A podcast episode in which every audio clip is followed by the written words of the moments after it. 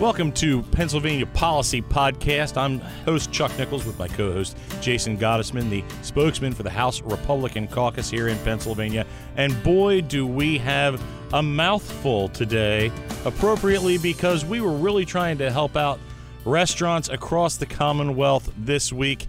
The governor is maintaining his iron fist of control and we nearly had a chance to get some freedom in this state, but it's deja vu all over again, Jason.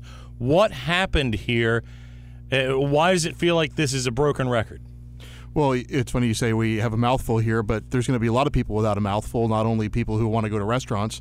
Uh, who are not allowed to go to, not only because their restaurant is permanently shut down because of this governor's overbroad and restrictive uh, shutdown orders, but uh, workers and restaurant owners who are trying to feed their families that are dependent on the hospitality industry uh, and the restaurant industry. And that's not just people who work directly for those restaurants or those companies. This is a downstream problem too.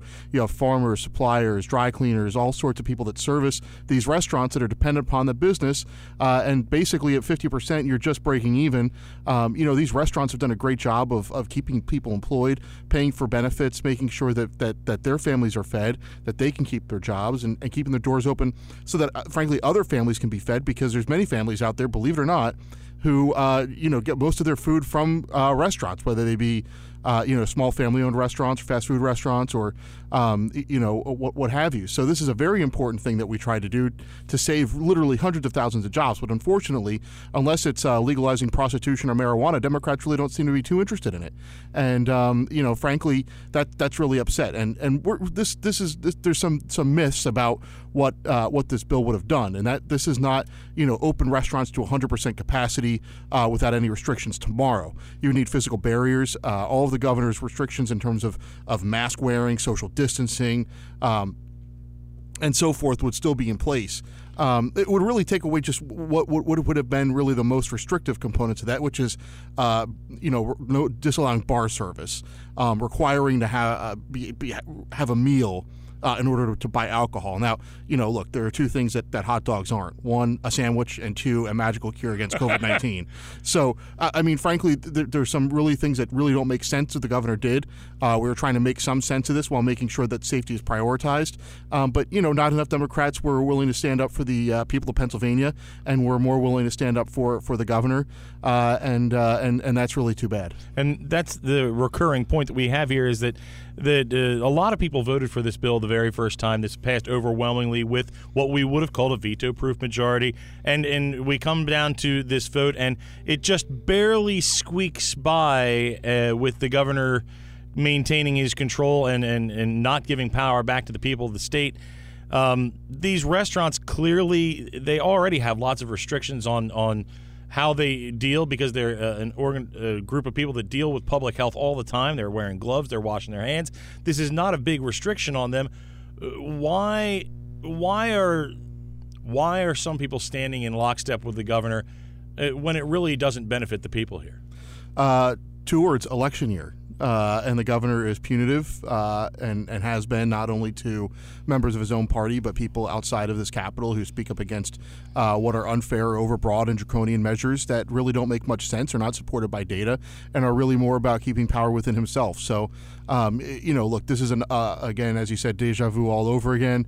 Um, you know, the House Republican caucus uh, and, you know, frankly, a few brave Democrats have been insistent that, um, you know, we want to stand up for the people of Pennsylvania. We're not beholden to any particular party or leader or anything. We want to make sure that uh, the people who sent us here have their voices represented. Uh, the House of Representatives, uh, more so than any other body uh, here in Pennsylvania, is uh, the voice of the people. We're closest to the people. Our members are, are represent about 66,000 people, each of them. They're visible in their communities. They're known by many of their neighbors. Uh, they hear everything when they go back home about what's really going on on the ground. They're not removed from the process. They are immersed in what's happening to, to their neighbors, to their friends, to their family, and they bring that those concerns back here to Harrisburg. and unfortunately, unfortunately, for some people, the pressure from one person, the governor, is too much uh, to, to do the right thing. And while I think they, they believe in their hearts, as you can see uh, last night when uh, this vote was happening, um, you know, th- there was pressure being applied even as the vote was occurring because some members wanted to, in their hearts to really vote for this, uh, but there was political pressure for them not to. So, um, you know, that's really a shame. The the people of Pennsylvania deserve better than politics in a pandemic. They deserve uh, common sense. They deserve a holistic approach. And as Leader Benninghoff said last night, this is about the ability of a free people to do the right thing uh, in a safe way and um, you know we've had seven months now to learn social distancing, mask wearing, uh, you know hygienic precautions, and you know no employers want to do the right thing by their employees. They want to do the right thing by their customers. Uh, nobody wants to get sued. Nobody wants to be in trouble. Uh, people want to go about their business as they know it and they can do it the best way. There, there is nobody who who has more ingenuity than the American entrepreneur.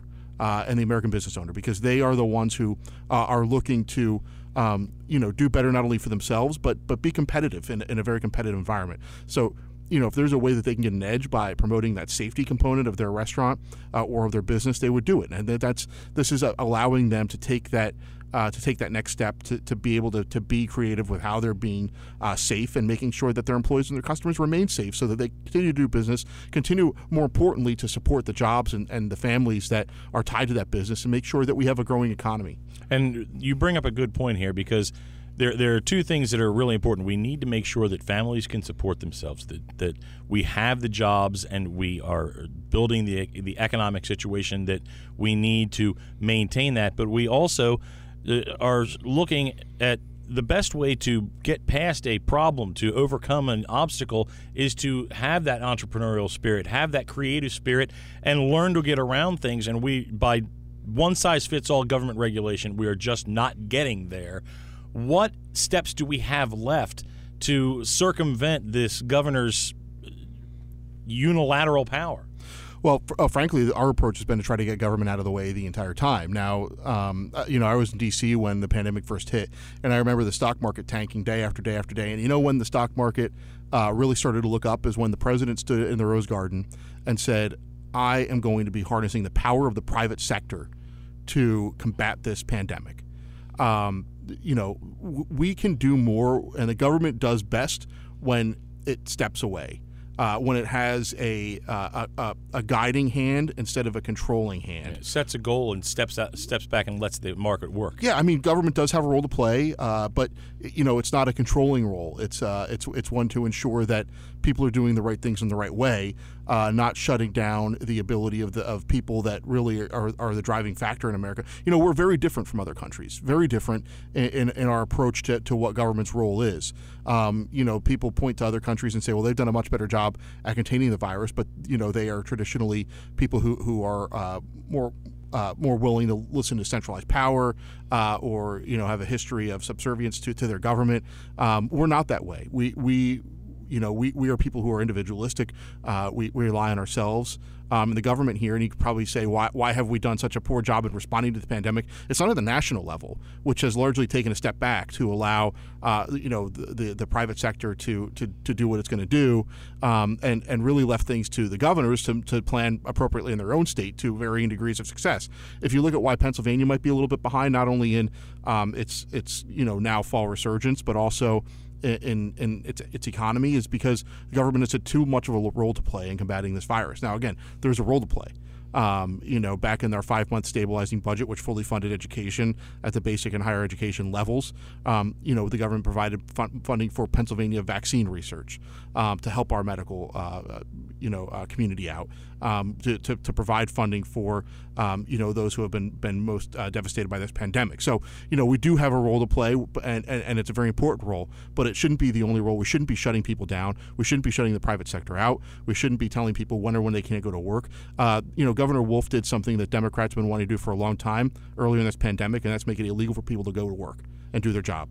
Um, if you remember when the state police were going around checking on uh, businesses who were open that should be closed, they were non-life sustaining. Um, you know, to this day, we still have thousands of Pennsylvanians who uh, have not received answers on their unemployment benefits from the very beginning of the pandemic. Uh, people who've been waiting seven, eight months uh, to hear back about their unemployment related to the coronavirus, and uh, and this government, uh, this governor has let them down, and um, a, a, UC system that was not prepared to handle the overbroad, wide-ranging, and draconian shutdown uh, from from earlier this spring, um, still has yet to figure out um, how to handle these uh, these folks. So uh, lots of stuff going on. Really, the the, the, the answer is um, you know ending these uh, these these really um, onerous uh, and, and, harmful uh, restrictions, and you know letting Pennsylvanians do what they do best. He's Jason Gottesman. I'm Chuck Nichols. This is the Pennsylvania Policy Podcast. Listen for more on PA House Podcasts.